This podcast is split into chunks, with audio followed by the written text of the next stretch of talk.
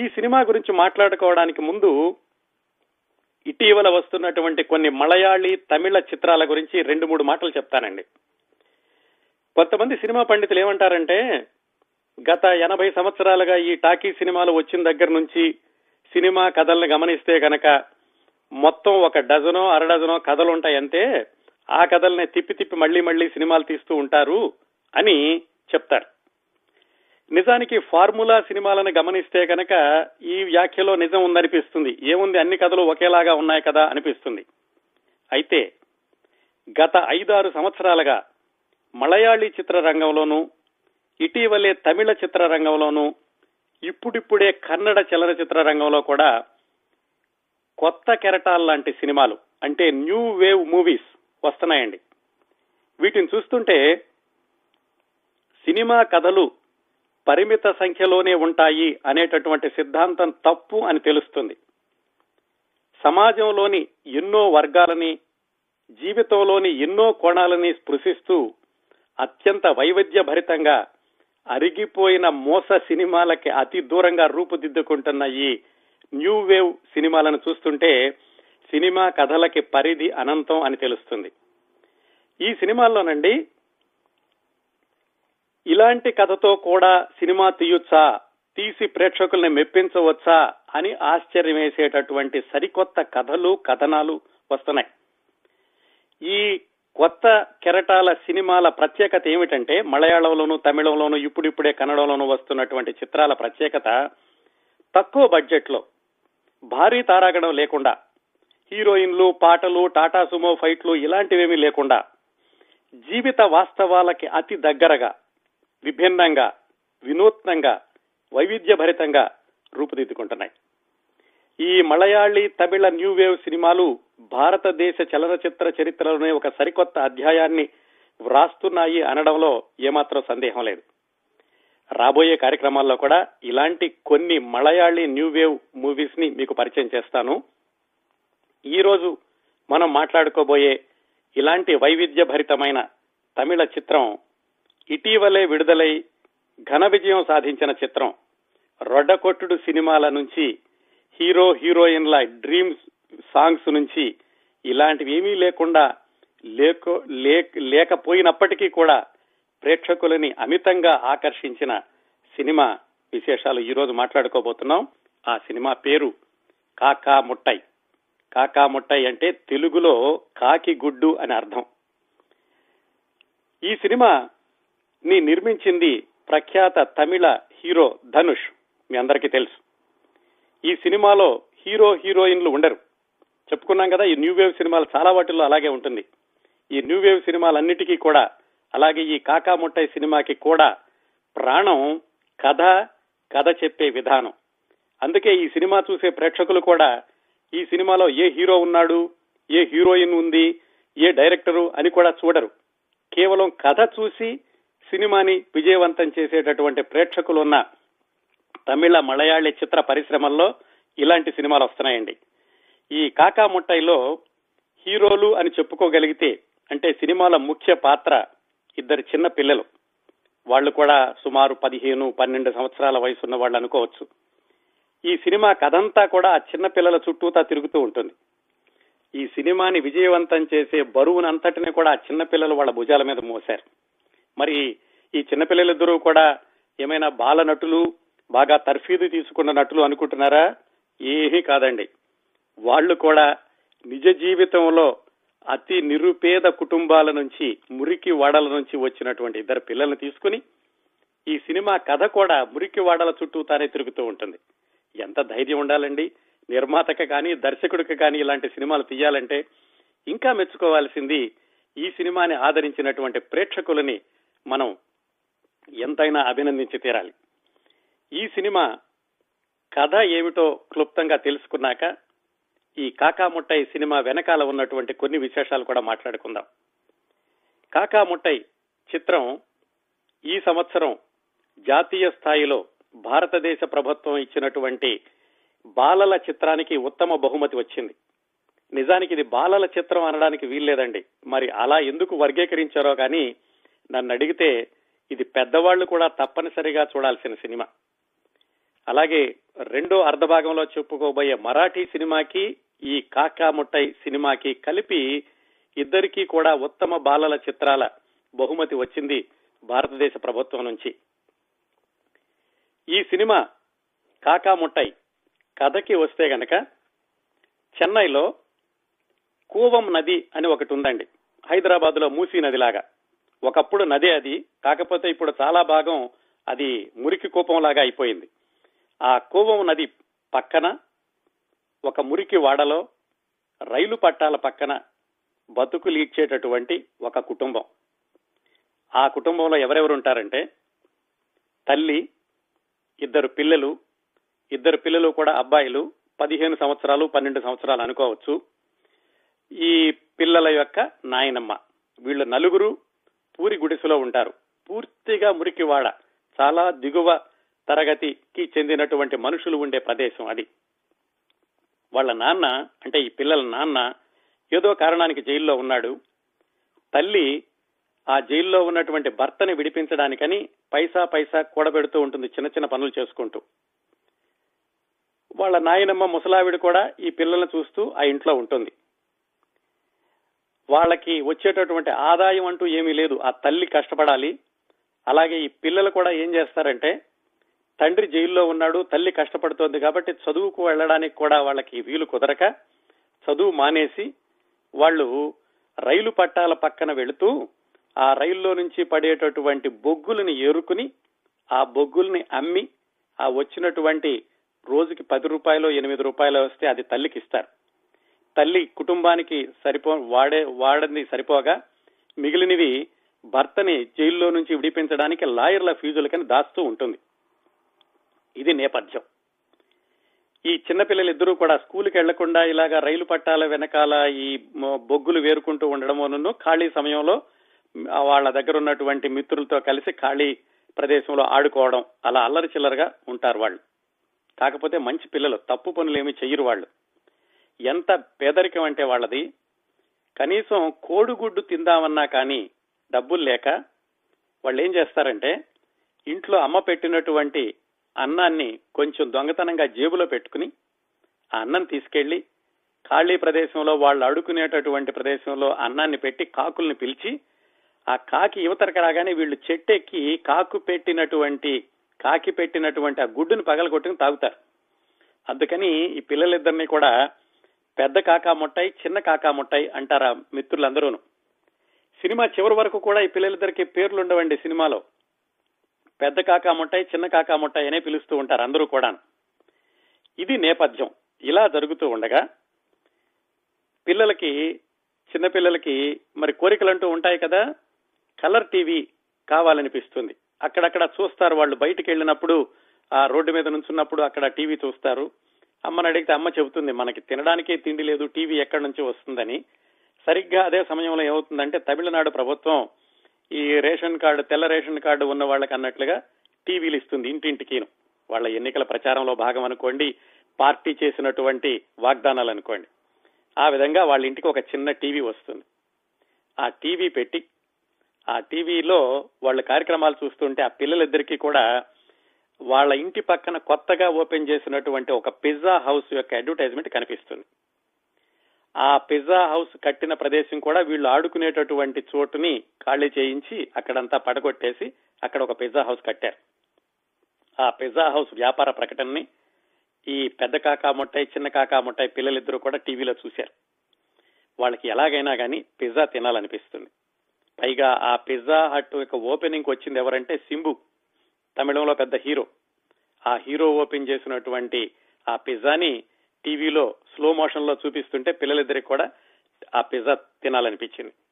ఇదేనండి కథ. కనుక ఒక వాక్యంలో చెప్పండి అంటే, మురికివాడల్లో ఉన్నటువంటి ఇద్దరు పిల్లలు పిజ్జా తినాలి అనుకోవడం అంతే. కానీ దాని చుట్టూత మనసుల్ని కదిలించేటటువంటి ఎన్నో సన్నివేశాలను పేర్చాడు దర్శకుడు. సరే, ఇలా పిజ్జా తినాలనుకుంటే మరి ఎక్కడి నుంచి వస్తాయి డబ్బులు? వాళ్ళ నాయనమ్మతో చెప్తారు, అదిగో అది పిజ్జా అంటారు ఆ టీవీలో కనపడేది అని. వాళ్ళ నాయనమ్మ అంటుంది, నేను చేసి పెడతాను రా పిజ్జా అని. ఆవిడేదో దోశ వేస్తూ ఆ దోశ మీద ఈ కూరగాయల ముక్కలు అవి వేసి ఇదే పిజ్జా అని ఇస్తుంది.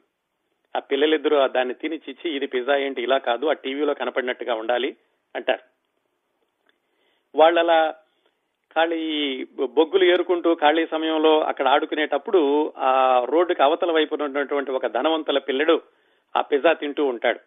వీళ్ళు అడుగుతారు ఆ పిల్లడిని, ఏంటి ఆ పిజ్జా ఎంత అవుతుంది ఏమిటి అంటే వాడు చెప్తాడు మూడు వందల రూపాయలు అవుతుంది అని. వాడు చిన్న మొక్క ఇవ్వబోతాడు, ఇవ్వబోతుంటే వీళ్ళు తీసుకోరు, ఎంగిల్ చేసింది తీసుకోమని చెప్తారు. ఆత్మాభిమానం ఉన్నటువంటి పిల్లలే వాళ్ళు. ఇంకక్కడి నుంచి ఆ పిజ్జా తినడానికి మూడు వందల రూపాయలు ఎలాగైనా కానీ వాళ్ళు ఆదా చేయాలి. ఆ ఆలోచనలో వాళ్ళు ఆ బొగ్గులు ఏరుకునేటటువంటి ప్రదేశానికి వెళ్ళినప్పుడు అక్కడ ఒక గ్యాంగ్ మ్యాన్ ఉంటాడు. అతనితో చెబుతారు, మాకు పిజ్జా తినాలన్నది మూడు వందల రూపాయలట, మేము నెల రోజులు కష్టపడితే కానీ రాదు, ఎలాగా ఏం చేయాలని ఆలోచిస్తున్నామంటే, ఆ గ్యాంగ్ మ్యాన్ మీరు బొగ్గులు అలా రైలు పట్టాల మీద కాకుండా నేను ఈ బొగ్గులన్నీ ఖాళీ బొగ్గు వే వేస్ట్ గా ఉన్న బొగ్గులన్నీ ఉన్నటువంటి ప్రదేశం చూపిస్తాను, వీటిని తీసి అమ్ముకోండి అని వాడి పడేసినటువంటి బొగ్గులు ఉన్నటువంటి ఒక డిపో చూపిస్తాడు. అందులో బొగ్గులన్నీ తీసుకెళ్లి మొత్తానికి పిల్లలు అమ్ముకుంటారు. అమ్ముకుని రోజు రోజు కొంచెం కొంచెం పోగు చేసుకుంటూ మొత్తానికి మూడు వందల రూపాయలు వాళ్ళు ఆదా చేసుకోగలుగుతారు. మూడు వందల రూపాయలు ఉన్నాయి కదా అని చెప్పి వాళ్ళకి ధైర్యంగా పిజ్జా దగ్గరికి వెళ్తారు పిజ్జా తినడానికి. వెళ్లేసరికి వాళ్ళు ఆ పిజ్జా వాడు వీళ్ళ బట్టలు బాగా లేవని చెప్పేసి అతను వెనక్కి కొడతాడు. లేదు, మా దగ్గర మూడు వందలు ఉన్నాయి కదా పిజ్జా తింటామంటే, లేదు లేదు మీలాంటి వాళ్ళని లోపలికి రావన్నేమో అని ఇతను వెనక తోసేస్తాడు. మళ్ళీ ఈ గ్యాంగ్ మ్యాన్ దగ్గరకు వచ్చి వీళ్ళు బాధ చెప్పుకుంటారు. ఏమైంది, మేము వెళ్ళాం కదా, మరి మూడు వందల రూపాయలు ఇస్తే వాడు రానివ్వని అంటున్నాడు ఏంటి అంటే అతను చెప్తాడు, అరే ఎక్కడికైనా వెళ్ళాలన్నా కానీ బట్టలు బాగా ఉండాలి, మంచి బట్టలు వేసుకుంటే గానీ వాడు రానివ్వనని చెప్పాడు కదా, అందుకని మంచి బట్టలు వేసుకుని వెళ్ళండి అంటే, మరి బట్టలు కొనుక్కోవడానికి మళ్ళీ డబ్బులు కావాలి, అవి ఎక్కడి నుంచి వస్తాయి? అందుకని వీళ్ళు రకరకాల ప్రయోగాలు చేస్తారు. ఇది మూడు వందల రూపాయలు ఉన్నాయి పిజ్జా తినడానికి, కానీ బట్టలు కొనుక్కోవడానికనే డబ్బుల కోసం అని చెప్పి చివరికి వాళ్ళ దగ్గర ఉన్న కుక్క పిల్లను కూడా అమ్ముదామని చూస్తారు. కానీ వీళ్ళు ఎక్కడి నుంచి ఎత్తుకొచ్చారని ఎవరు కొనరు. అలాగే అక్కడ తాగి పడిపోయిన వాళ్ళు ఉంటే వాళ్ళని ఇంటికి చేర్చి వాళ్ళు ఇచ్చేటటువంటి డబ్బులు, మొత్తానికి ఎలాగో రకరకాల ప్రయోగాలు చేసి బట్టలకు కావాల్సినటువంటి డబ్బులను కూడా సమకూర్చుకుంటారు. సమకూర్చుకుని బట్టలు ఎక్కడ కొనుక్కోవాలి, ఆ వీధిలో వీళ్ళకి పరిచయం ఉన్నటువంటి ఆ ధనవంతుల కుర్రాడిని అడుగుతారు. వాడు చెప్తాడు మైలాపూర్ లో ఎక్కడో పెద్ద క్లాత్ స్టోర్ ఉంది, అక్కడ కొనుక్కోవాలని. బస్ ఎక్కి అక్కడికి వెళ్తారు పిల్లలిద్దరు. ఈ సినిమా చూస్తుంటేనండి ఆ పిల్లలిద్దరిని వాళ్ళతో పాటు మనం కూడా ప్రయాణం చేస్తుంటాం, వాళ్ళతో పాటు మనము ఆ రైలు పట్టాల వెంబటే వెళుతుంటాం, వాళ్ళతో పాటు మనము ఆ బస్సు ఎక్కుతాం. సరే, ఇద్దరు కలిసి మైలాపూర్ లో ఆ పెద్ద క్లాత్ స్టోర్కి వెళ్తారు. అక్కడికి వెళ్ళగానే తెలిసిపోతుంది ఇద్దరికి, ఇది పిజ్జా దానికంటే పెద్దగా ఉంది, వీడు మాత్రం మన రాణిస్తాడా ఇక్కడికి, ఏం చేద్దామని అక్కడ ఆలోచిస్తుంటే ఆ క్లాత్ స్టోర్ లో నుంచి ఒక ధనవంతుల పిల్లడు బయటకు వచ్చి రోడ్డు పక్కన ఉన్న పానీపూరి ఇప్పించమని వాళ్ళ నాన్న అడుగుతాడు. వాళ్ళ నాన్న తిడతాడు, ఈ పానీపూరి నీకు వద్దురా అని. ఇదంతా వీళ్ళు పక్కన నుంచి చూస్తూ ఉంటారు, మన పెద్ద కాకా ముట్టాయి చిన్న కాకా ముట్టాయి. వాళ్ళ నాన్న పక్కకి వెళ్ళాక ఏదో పని పని గురించి ఆ పిల్లడికి వీళ్ళు పానీపూరి నేను కొనిపెడతాను, నీ చేతిలో ఉన్న బట్టలు మాకు అమ్ము అని చెప్పి పానీపూరి అతను కొనిపెట్టి ఆ బట్టలు వీళ్ళు కొనుక్కుని మొత్తానికి కొత్త బట్టలు వేసుకుంటారు. ఆ విధంగా కొత్త బట్టలు వేసుకుని మూడు వందల రూపాయల పిజ్జాకి ఎలాగో ఉన్నాయి వీళ్ళ దగ్గర, మళ్ళీ పిజ్జా హట్ కి వెళ్తారు. ఈ పిజ్జా దగ్గరికి వెళ్ళినప్పుడు వీళ్ళు కొత్త బట్టలు వేసుకుని వెళుతుంటే ఇప్పుడు వీళ్ళతో పాటు ఆడుకునేటటువంటి ఆ మురికి వాడల్లో మిగతా పిల్లలు ఉన్నారు కదా, వాళ్ళకి వీళ్ళ మీద అసూయ. వీళ్ళు కొత్త బట్టలు వేసుకుని పిజ్జా తినడానికి వెళుతున్నారు, చూద్దాం వీళ్ళు ఎలా వెళతారో. కొంత అసూయతోటి కొంత ఆసక్తితోటి ఆ పిల్లలందరూ కూడా ఆ పిజ్జా షాపు యొక్క గేటు దగ్గర నుంచుంటారు. ఇందులో మనకి తెలియకుండా దర్శకుడు ఒక చిన్న సంఘటన పెడతాడు సినిమా మొదట్లో. ఈ పెద్ద కాకా ముట్టాయి చిన్న కాకా ముట్టాయి వీళ్ళిద్దరికీ కూడా ఉన్నటువంటి మిత్రుల్లో ఒక అతనికి అలవాటు ఏమిటంటే రైలు పట్టాల పక్కన నుంచుని రైలు వేగంగా వెళుతుంటే ఎవరైనా గుమ్మంలో నుంచుని సెల్ ఫోన్ మాట్లాడుతుంటే వాడు కర్ర పెట్టి వాళ్ళని కొట్టి ఆ సెల్ ఫోన్ లాక్కుంటాడు. అలాగే సినిమా మొదట్లో ఒక సెల్ ఫోన్ లాక్కుంటాడు ఈ కాకా ముట్టాయి వాళ్ళ మిత్రుడు, వీళ్ళు కాదు. ఆ సెల్ ఫోన్ లో వాడు వీడియో తీస్తూ ఉంటాడు. ఇది పెద్ద కాకా ముట్టాయి చిన్న కాకా ముట్టాయి ఈ పిజ్జా తినడానికి వెళ్ళేటప్పుడు వాళ్ళు మంచి బట్టలు వేసుకున్నారు, డబ్బులున్నాయి, ఇంక ఈసారి కాదనడలే అని చెప్పి ధైర్యంగా లోపలికి వెళ్తుంటే ఆ పిజ్జా షాపు దగ్గర ఉన్నటువంటి వాచ్మ్యాన్ వచ్చి వీళ్ళని బయటికి నెట్టేస్తాడు. వీళ్ళు అడుగుతారు, మాకు డ్రెస్ బాగుంది కదా, బాగానే ఉంది కదా, మేము పిజ్జా తినడానికి వస్తున్నామంటే ఇలాగ సూపర్వైజర్ వచ్చి అతను వీళ్ళని కొట్టను కూడా కొడతాడు ఈ పిల్లలిద్దరిని. ఇదంతా కూడా వాళ్ళ మిత్రుడు గేటు దగ్గర వీడియో తీస్తున్నాడు ఆ సెల్ ఫోన్ లో. ఇంకా దాంతో బట్టలు వేసుకున్నా రానివ్వలేదు, డబ్బులున్నా రానివ్వలేదని వాళ్ళు విచారంగా వెనక్కి వచ్చేస్తారు. పిల్లలందరూ ఎగతాలు చేస్తారు, మహా పిజ్జా తినడానికి వెళ్లారు మీరు, కొట్టించుకుని వెళుతున్నారు అని ఏడుస్తూ. వాళ్ళు ఏడవరు, బాగా దిగులుగా ఇంటికి వస్తారు. ఇంటికి వచ్చేసరికి అత్యంత విషాదకరమైన దృశ్యం, వాళ్ళ నాయనమ్మ చనిపోయి ఉంటుంది. తల్లి పిల్లలిద్దరిని పట్టుకుని విపరీతంగా ఏడుస్తుంది. ఆ నాయనమ్మకి దహన కార్యక్రమాలు చేయడానికి కూడా ఇంట్లో డబ్బులు ఉండవు. ఇంట్లో ఏదో చిన్న డబ్బా తీసి వంద రూపాయలు నూట యాభై ఉంటే ఆ వచ్చిన వాళ్ళకి ఇస్తుంది దహన కార్యక్రమాలు చేయమని. వాళ్ళు ఇంకా డబ్బులు కావాలంటే పిల్లలిద్దరూ ఏడుస్తూ తమ దగ్గర ఉన్న డబ్బులు తల్లికి ఇస్తారు. తల్లి ఆ డబ్బులు ఇచ్చి ఆ ముసలావిడికి దహన కార్యక్రమాలు చేయమని చెప్పి పంపిస్తూ పిల్లల్ని అడుగుతుంది, మీరేం తప్పు పని చేయలేదు కదా ఈ డబ్బులు తీసుకురావడానికి అని. వాళ్ళు చెబుతారు, లేదమ్మా నీకు అబద్ధం చెప్పాము, ఇన్ని రోజులు మేము ఆ బొగ్గులు దొరకలేదని, నిజానికి దొరికినవి పిజ్జా కోసం దాచుకున్నాము, ఆ దాచుకున్న డబ్బులే నీకు ఇస్తున్నాము అని. ఆ తల్లి ఆ నాయనమ్మ యొక్క శవం బయటకు వెళ్తుంది. తల్లి పిల్లలిద్దరిని పట్టుకుని ఏడుస్తుంది. పిల్లలు కూడా ఆ నాయనమ్మని చూసి ఏడుస్తారు, నాయనమ్మ ఆ శవం వెళ్ళిపోతుంటేను. నిజానికి ఇక్కడ కథ అయిపోవచ్చు, కథ అయిపోతే కనుక ఇది విషాదాంతం అవుతుంది, అసంపూర్తిగా కూడా ఉంటుంది. ఇక్కడ నుంచి కథ వేరే ట్రాక్ ఎక్కుతుంది, అసలు మనం ఊహించను కూడా ఊహించలేం. ఆ ఇందాక ఈ కాకాముట్టయ్య వాళ్ళ మిత్ర బృందంలో ఉన్న ఒకడు సెల్ ఫోన్ లో వీడియో తీశాడు కదా, ఆ వీడియోని వాడు సరదాగా అక్కడ అందరికీ చూపిస్తుంటాడు, చూడు వీళ్ళిద్దరినీ కొట్టారు వాళ్ళు, నేను వీడియో తీశాను అని. ఆ వీడియోని చూసినటువంటి ఒక చిన్న సైజు కీడీలిద్దరూ ఆ వీడియోని పట్టుకుని, ఆ వీడియోని మా దగ్గర ఉంది మీ మీడియాకి ఇస్తాము, మీరు మాకు డబ్బులు ఇవ్వండి అని ఆ పిజ్జా షాప్ ఓనర్ ని బ్లాక్ మెయిల్ చేస్తారు. అక్కడి నుంచి కథ మళ్ళా రకరకాల మలుపులు తిరిగి చిట్ట చివరికి ఏమవుతుందంటే చాలా రాజకీయాలు అవుతుంది, గొడవలు అవుతాయి, ఊరేగింపులు అవుతాయి, మీడియా వస్తుంది, ఎత్తులు పై ఎత్తులు ఇవన్నీ జరిగి చివరికి చిట్ట చివరికి ఈ పిల్లలిద్దరిని సాధారణంగా సింబు ఉండగా వాళ్ళు ఆహ్వానించి పిజ్జా పిజ్జా షాపులోకి లోపలికి గౌరవంగా రెడ్ కార్పెట్ వేసి మరీ తీసుకెళ్తారు. ఈ మధ్యలో చాలా కథ జరుగుతుంది, ఆ పిజ్జా షాప్ యొక్క ఓనర్ బెదిరిపోవడము, అలాగే ఈ మీడియా వాళ్ళందరూ వస్తే కనుక తనకు లైసెన్స్ పోతుంది అనుకోవడం, వీటన్నిటి వల్ల చిట్ట చివరికి పిల్లలిద్దరిని పిజ్జా దానిలోకి సగౌరవంగా తీసుకెళ్తాడు. తీసుకెళ్లి అక్కడ కూర్చోబెట్టి పిజ్జా ఇస్తాడు. పిల్లలిద్దరూ పిజ్జా మొక్క తించి నోట్లో పెట్టుకుని, చి ఇదేం బాగుందిరా, మన నాయనమ్మ చేసిందే బాగుంది అంటారు. అది సినిమాకి ముగింపండి. ఇదండి కథ. అసలు ఎప్పుడైనా ఊహించగలమా ఇలాంటి కథతోటి సినిమా తీయగలము అని, ఆ తీసినటువంటి సినిమా ప్రేక్షకులకి నచ్చేలాగా తీయగలము అని ఎవరైనా ఆలోచించగలరా? ఇలాంటి సినిమాలకి ఈ సినిమాలో నటించినటువంటి పిల్లలు, సాంకేతిక నిపుణులు ఇవన్నీ ఒక ఎత్తు, ఇంకో ఇద్దరు గురించి చెప్పుకోవాలండి, నిర్మాతలు, ప్రేక్షకులు. ఇలాంటి సినిమా తీయాలంటే నిర్మాతకు ధైర్యం కావాలి, అలాంటి సినిమాని చూసినటువంటి ప్రేక్షకుల అభిరుచిని కూడా మెచ్చుకోవాలి, వాళ్ళు చూడబట్టి ఇలాంటి సినిమాలు మరికొన్ని వస్తాయి కదా. ఈ నిర్మాతల్లో ఒకరు ధనుష్ చెప్పుకున్నాం కదా, తమిళ హీరో. ఇంకో నిర్మాత వెట్రి మారన్ అని ధనుష్ తోటి నాలుగైదు సంవత్సరాల క్రిందట ఆడుకాలం అని ఒక తమిళ సినిమా తీశాడు, జాతీయ స్థాయిలో బోల్డ్ అనే అవార్డులు గెలుచుకుంది. ఆ వెట్రి మారన్ దర్శకుడు, ధనుష్ హీరో, వీళ్ళిద్దరూ ఈ కాకాముట్టాయి సినిమాకి నిర్మాతలు. మరి ఇంతకీ ఈ సినిమాకి దర్శకుడు ఎవరు? మణికంఠన్ అని. అసలు అతను సినిమా రంగంతో సంబంధం లేదు, పెళ్లిళ్లలో వీడియోలు తీసుకుంటూ ఉండేవాడు అతను. మరి వీళ్ళకి ఎలా కలిశాడు? ఆ మణికంఠన్ ఈ వెట్రిమారన్కి మిత్రుడు. వెట్రిమారన్ దగ్గరికి వచ్చి, ఇలా కొత్త కథ రాసుకున్నాను, నాకు సినిమా తీయాలని ఉంది అని చెప్పాడు. అతనికి బాగా నచ్చింది.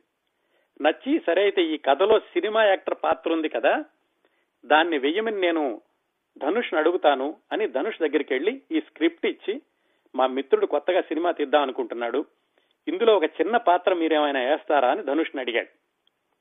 ధనుష్ ఆ స్క్రిప్ట్ చదివి పది పేజీలు చదవగానే తట్టుకోలేకపోయాడట.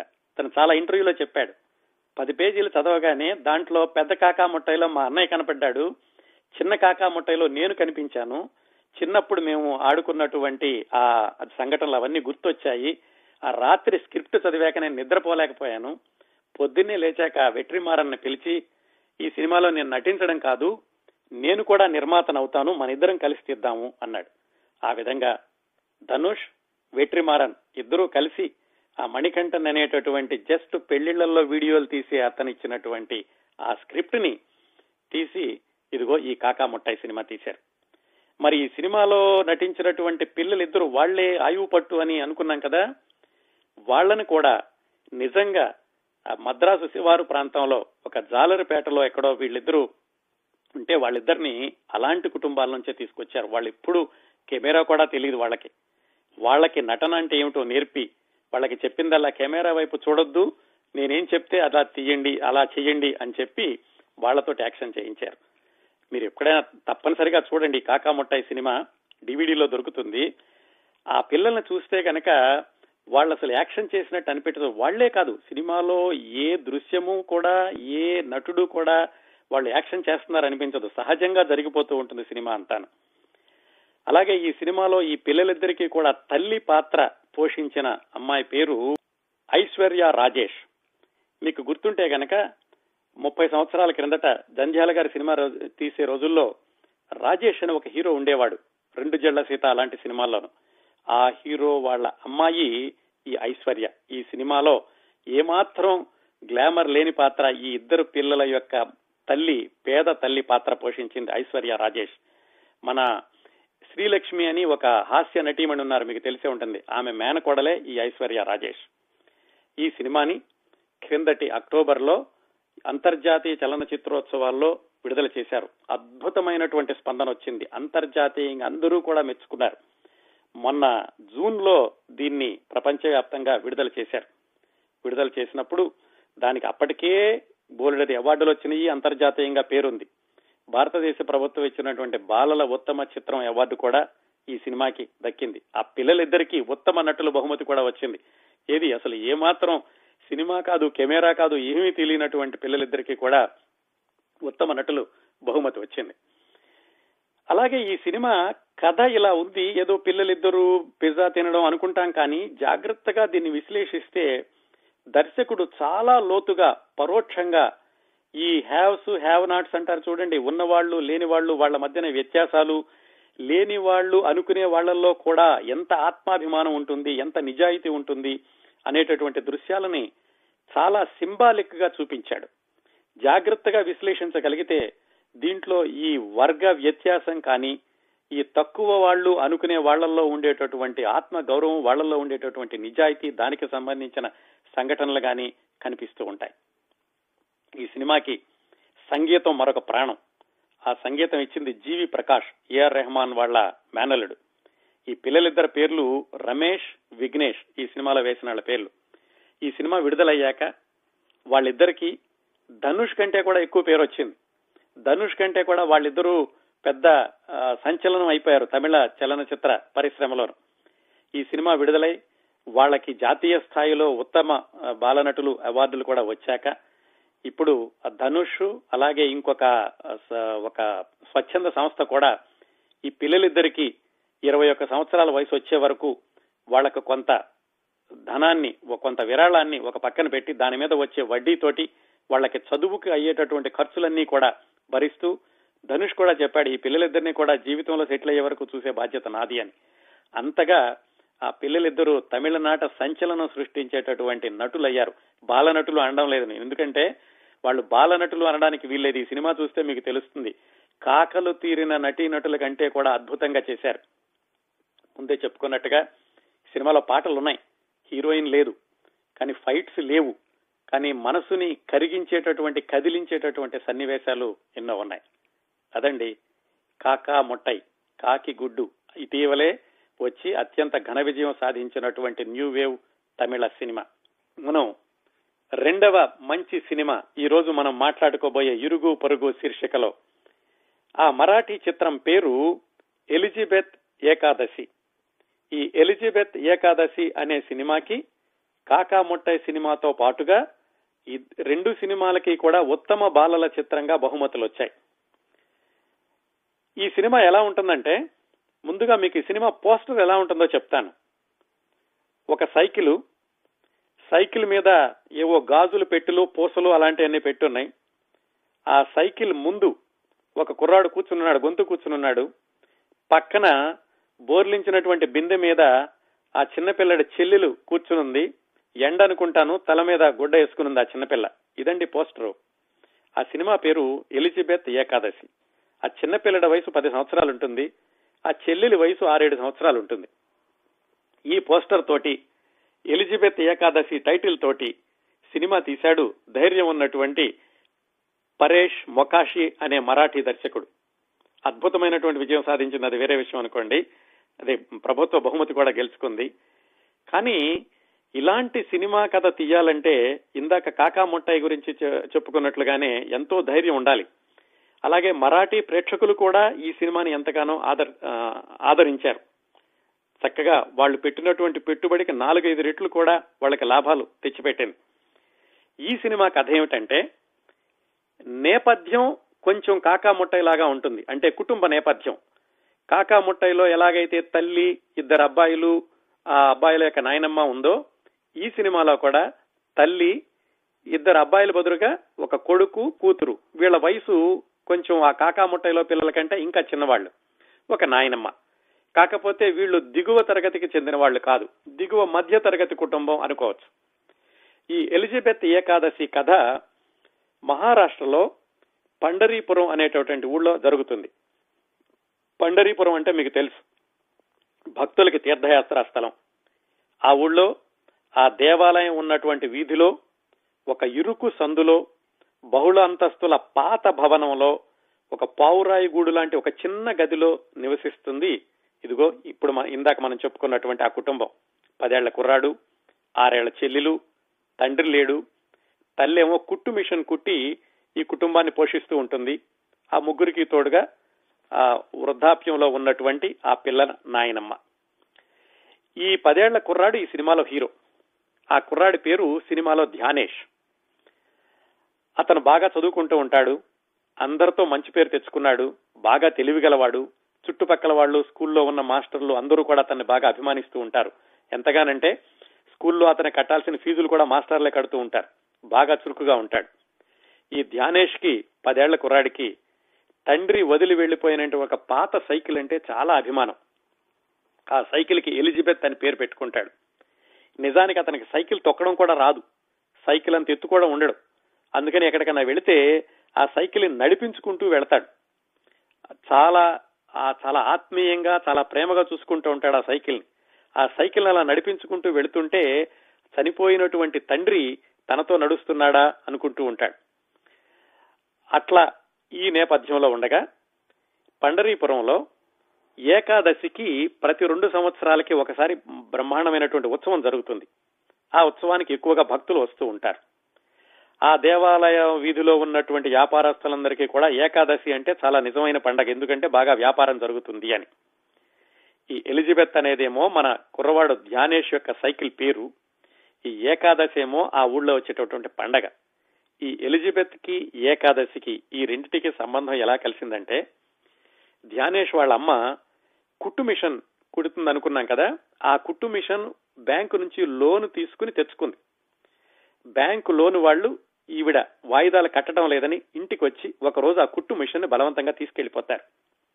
ఆవిడ ప్రతిమాలుతుంది, మగవాడు లేని కుటుంబం, నేనే పిల్లలిద్దరిని ముసలావిడిని పోషిస్తున్నాను, మీరు ఇలా తీసుకువెళ్లిపోతే ఎలా అంటే, వాళ్ళు మీరు డబ్బులు కట్టలేదు కాబట్టి బ్యాంకు రూల్స్ ప్రకారం మేము తీసుకెళ్లిపోతున్నాము, కాకపోతే మిమ్మల్ని చూస్తే జాలేస్తోంది, అందుకని ఒక షరతు ఏమిటంటే రాబోయే నాలుగు రోజుల్లో మీరు ఐదు వేల రూపాయలు బ్యాంకు కడితే కనుక ఈ కుట్టు మిషన్ మళ్ళా మీకు ఇచ్చేసేస్తామని బ్యాంకు వాళ్ళు చెప్తారు. ఈ సంఘటన అంతా కూడా పిల్లలిద్దరూ చాలా జాలిగా గమనిస్తూ ఉంటారు. ఎవరు, పదేళ్ల ధ్యానేషు, ఆ ధ్యానేష్ యొక్క చెల్లెలు. వాళ్ళిద్దరికీ తల్లికి ఎలాగైనా సహాయం చేయాలనిపిస్తుంది. ఆ కుర్రవాడు చెప్తాడు, అమ్మ నేను ఏదైనా డబ్బులు వీధిలోకి వెళ్ళి అమ్మి సంపాదించి నేను కూడా డబ్బులు తీసుకొస్తానంటే వాళ్ళ అమ్మ కోప్పడుతుంది. ఇవన్నీ నువ్వు పెట్టుకోకరా, నువ్వు శుభ్రంగా చదువుకో, ఇలాంటి ఆలోచనలు మానుకో, ఈ కుట్టు మిషన్ వెనక్కి తీసుకురావడానికి కావాల్సిన డబ్బులు ఎలా సంపాదించాలో నేను చూస్తాను, నువ్వు మాత్రం ఇలాంటి ఆలోచనలు మానుకో అని కోప్పడుతుంది. కానీ ఒకవేళ అవసరం అయితే సైకిల్ అమ్మడానికైనా సిద్ధపడడానికి అన్నట్లుగా ఆవిడ ఒకసారి వెళ్ళి సైకిల్ షాప్ లో కూడా మాట్లాడి వస్తుంది. ఇది ధ్యానేష్ చూస్తాడు. ఇప్పుడు అతనికి రెండు ఆశయాలు, ఒకటి సైకిల్ పోకుండా కాపాడుకోవాలి, రెండు తల్లికి ఎలాగైనా సహాయం చేయాలి ఆ కుట్టు మిషన్ వెనక్కి తెచ్చుకోవడానికి. ఈ రెండు ఆశయాలతోటి మిత్రుల దగ్గరికి వెళ్తాడు. మిత్రులంటే ఎవరు, అందరూ కూడా ఏడెనిమిది సంవత్సరాలు ఉన్నటువంటి ఆ స్కూల్లో తనతో పాటు చదువుకునేవాళ్ళు. వాళ్ళందరితోటి రకరకాల పథకాలు చెబుతారు వాళ్ళు, డబ్బులు సంపాదించాలంటే ఏం చేయాలని. అందులో ఒకటి చెప్తాడు, అరే నన్ను కిడ్నాప్ చేయరా, కిడ్నాప్ చేస్తే మా నాన్న డబ్బులు ఇస్తాడు అని. కానీ ఈ పిల్లడు మంచివాడని చెప్పుకున్నాం కదా, అలాంటి ఏమి వినడు. చివరికి ఆ మిత్రులందరితోటి సంప్రదించి ఒక నిర్ణయానికి వస్తాడు. ఏమిటంటే, ఆ పండరీపురం దేవాలయం వీధిలో గాజులు అమ్మేటటువంటి దుకాణాలు, పెద్ద పెద్ద దుకాణాలు ఉంటాయి.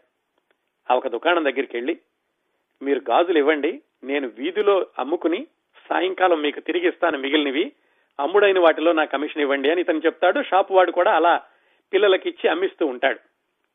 ఆ విధంగా ఆ హోల్సేల్ షాపులో ఉన్నట్టు దగ్గర నుంచి గాజులు, పూసల దండలు ఇలాంటివి తీసుకుని ధ్యానేషు చెల్లెలు ఇద్దరూ కలిసి రోడ్డు మీదకి వచ్చి, అంటే వీధి వీధి మధ్యలోకి వచ్చి, వాళ్ళ సైకిల్, ఆ ఎలిజబెత్ సైకిల్ని పెట్టుకుని సైకిల్ మీద ఒక గొడ్డ వేసి దాని మీద ఈ గాజులు పూసలు పెట్టి అమ్మడం ప్రారంభిస్తారు. తల్లికి తెలియకుండా ఇదంతా. సరే, చిన్నపిల్లలు అడుగుతున్నారని అందరూ వచ్చి కొనుక్కుంటూ ఉంటారు. మొదటి రోజు వ్యాపారం బాగానే జరుగుతుంది. సాయంకాలం అయిపోయాక మిగిలినటువంటి గాజులు మళ్ళా ఆ షావుకారికి ఇచ్చేసి, వీళ్ళు అమ్మిన దాంట్లో కమిషన్ ఏదో వస్తుంది, అది జాగ్రత్తగా తన దగ్గర పెట్టుకుంటాడు తల్లికి ఇవ్వడానికి. ఇంకా నాలుగు రోజుల్లో ఐదు వేల రూపాయలు కావాలి. అలా రెండో రోజు కూడా జరుగుతుంది. ఇదంతా కూడా మళ్ళా తల్లికి జరగ తెలియకుండా ఉండాలి కాబట్టి చెల్లెల్ని కూడా బతిమాలతాడు, అమ్మకి తెలియకుండా చూడమని. అందుకని వాళ్ళ అమ్మ అన్నయ్య ఎక్కడున్నాడు అని అడిగినప్పుడు, ఈ పిల్ల వెళ్ళి అక్కడ చదువుకుంటున్నాడని కొంచెం వాళ్ళ అమ్మకి చెప్తూ ఉంటుంది, ఈ కురవాణ్ణి కాపాడడానికి. అలా ఎలాగైతే తల్లి కంట పడకుండా రెండో రోజు కూడా బిజినెస్ బాగానే చేస్తాడు.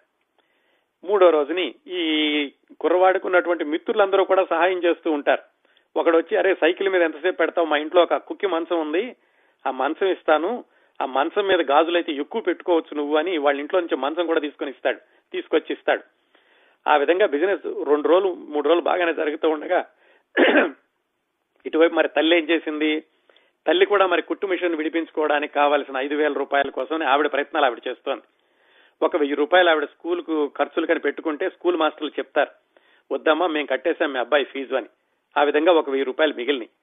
మిగతా వాటి కోసం ఊరెళ్ళి ఎవరో ఇవ్వాల్సిన డబ్బులుంటే అవి కూడా వసూలు చేసుకుని వస్తుంది. రాగానే ఆవిడికి తెలిసినటువంటి ఒక దారుణమైన విషయం ఏమిటంటే, ఈ ధ్యానేష్, ఏది మన పదేళ్ల కుర్రాడిని, ఆ గాజుల షాపు యొక్క షావుకారు కట్టేశాడు. అతను బంధించేసి మూడు వేల రూపాయలు ఇస్తే గానీ వదలనంటున్నాడు. ఏం జరిగింది, ఈ గాజులు అమ్మేటటువంటి ఆ క్రమంలో ఆ కుర్రవాడి దగ్గర ఒకసారి మూడు వేల రూపాయలు ఖరీదు చేసి ఒక గాజులు పెట్టి మాయమైపోయింది. అతను అమ్మలేదు, ఎవరు తీసుకెళ్లారో తెలియదు. అందుకని షావుకారు ఈ ధ్యానేష్ ని గదిలో పెట్టి, మీ అమ్మ వచ్చి ఆ డబ్బులు కడితే గానీ నేను విడుదల విడుదల చేయను అంటాడు. ఆ తల్లికి తెలిసి తన దగ్గర నుంచి డబ్బులు తీసుకొచ్చి ఆ షావుకారు కట్టి కొడుకుని విడిపించుకుంటుంది. ఇద్దరు విపరీతంగా ఏడుస్తారు. ఎందుకంటే కుట్టు మిషన్ కోసమని ఆవిడ సంపాదించినటువంటి డబ్బులు, ఇటు కురవాణ్ణి వద్దురా అంటే ఈ పనులు చేశాడు, ఇటు విడిపించేశాడు, సైకిల్ కూడా ఇవ్వాల్సిన పరిస్థితి. ఇంత దారుణమైనటువంటి పరిస్థితిలో ఆ కురవాణ్ణి ఆవిడ విడిపించుకుని ఇద్దరు కూడా దుఃఖపడుతూ ఏడుస్తూ ఇంటికి వెళుతూ ఉంటారు. ఇక్కడ కథ అయిపోవచ్చు. ఇందా కాకామొట్టాయిలో చెప్పుకున్నట్టుగా ఇక్కడ కథ అయిపోతే ఇది విషాదాంతమైన కథ అవుతుంది. అది కూడా ఏమిటో మనకు అసంపూర్తిగా ఉంటుంది. ఇక్కడ నుంచి కథ ఇంకొక మలుపు తిరుగుతుంది. ఏమిటంటే, ఆ మూడు వేల రూపాయల గాజులు పెట్టి ఎవరో ఒకతను పొరపాటును తీసుకెళ్లిపోయాడు. అతను మళ్ళా వెనుక్కుంటూ వెతుక్కుంటూ వెనక్కి వచ్చి, బాబు ఇందాక పొరపాటును తీసుకెళ్లిపోయాను, నువ్వు ఇచ్చిన గాజులు పెట్టి బదులుగా ఇది అని అతను ఇస్తాడు. మళ్ళా ఆ గాజులు పెట్టి తీసుకెళ్లిపోయి ఆ అతనికి ఇచ్చేసేస్తారు, ఆ షావుకారికి. షావుకారికి ఇచ్చేస్తే మళ్ళా అతను ఆ డబ్బులు వెనక్కిస్తాడు. ఆ డబ్బులతోటి మళ్ళా వీళ్ళు ఆ కుట్టు మిషన్ తెచ్చుకుంటారు. అంతా సుఖాంతం అవుతుంది అనుకోండి. ఇది కథ. ఈ కథలో ఏమిటంటే, ఎక్కడా కూడా విలన్లు అనేవాళ్ళు ఉండరు, చెడ్డ పాత్రలు ఉండవు, అందరూ కూడా ఒకళ్ళకొకళ్ళు సహాయం చేస్తూ ఉంటారు. ఈ ఈ పిల్లలు చేసేటటువంటి పనులు కూడా పెద్దవాళ్ళకు కూడా నీతులు నేర్పేటట్టుగా ఉంటాయి. ఒకళ్ళకొకళ్ళు సహాయం చేసుకోవడం, అవసరమైతే మళ్ళా వాళ్ళ ఇంట్లో నుంచి తెచ్చి పిల్లలకి ఇవ్వడం, వాడు మనసం తెచ్చి ఇవ్వడం, ఇలాంటివన్నీ. ఈ సినిమా తీసిన ఆయన పేరు పరేష్ మొకాషి. ఈ మరాఠీ దర్శకుడు నాలుగైదు సంవత్సరాల క్రిందట హరిశ్చంద్ర ఫ్యాక్టరీ అని మరాఠీలో ఒక సినిమా తీశాడండి. అత్యద్భుతమైన పేరు రావడమే కాకుండా దాన్ని ఆస్కార్ అవార్డు కూడా పంపించడానికని పరిశీలించారు. ఆ దర్శకుడు తీసినటువంటి సినిమా ఈ ఎలిజబెత్ ఏకాదశి.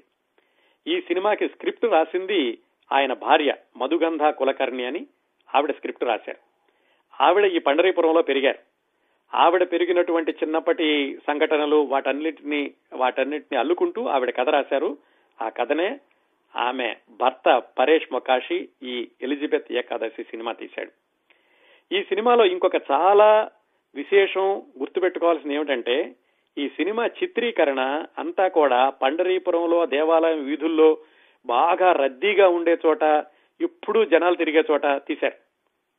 ఏ దృశ్యము కూడా మనకి విరేగా విడిగా కెమెరా పెట్టి నటి నటించమని చెప్పి తీసినట్టుగా ఉండదు. అందులో ఉన్న వాళ్ళు కూడా ఎవ్వరూ కూడా ఎక్స్ట్రా యాక్టర్లు కాదు, సహజంగా వీధిలో వెళ్లేటటువంటి మనుషుల మధ్యనే వాళ్ళకి తెలియకుండా ఎక్కడో కెమెరా పెట్టి ఈ పిల్లలిద్దరిని అక్కడ కూర్చోమని చెప్పి వాళ్ళకు కూడా ఈ పిల్లలిద్దరూ నిజంగా అమ్ముకుంటున్నారేమో అనుకునేలాగా అలా తీశాడండి సినిమా. అది చాలా పెద్ద సర్కస్ ఫీట్ లాంటిది ఈ సినిమాని పిక్చరైజ్ చేయడం అంటేను.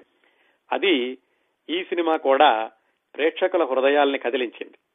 ఈ కాకా ముట్టాయి కానీ, అలాగే ఈ ఎలిజబెత్ ఏకాదశి కానీ, మొట్టమొదట్లో చెప్పినట్టుగానే మీకు మలయాళం తమిళ చిత్రాల్లో వస్తున్నట్టు తమిళ చిత్ర రంగాల్లో వస్తున్నటువంటి ఈ న్యూ వేవ్ సినిమాలన్నింటినీ వాటిల్లోనంటే అన్నిటిల్లోనూ కనిపించేది ఏమిటంటే, ఈ సినిమాలు కాలక్షేపం కోసం తీసిన సినిమాలు అనిపించవు.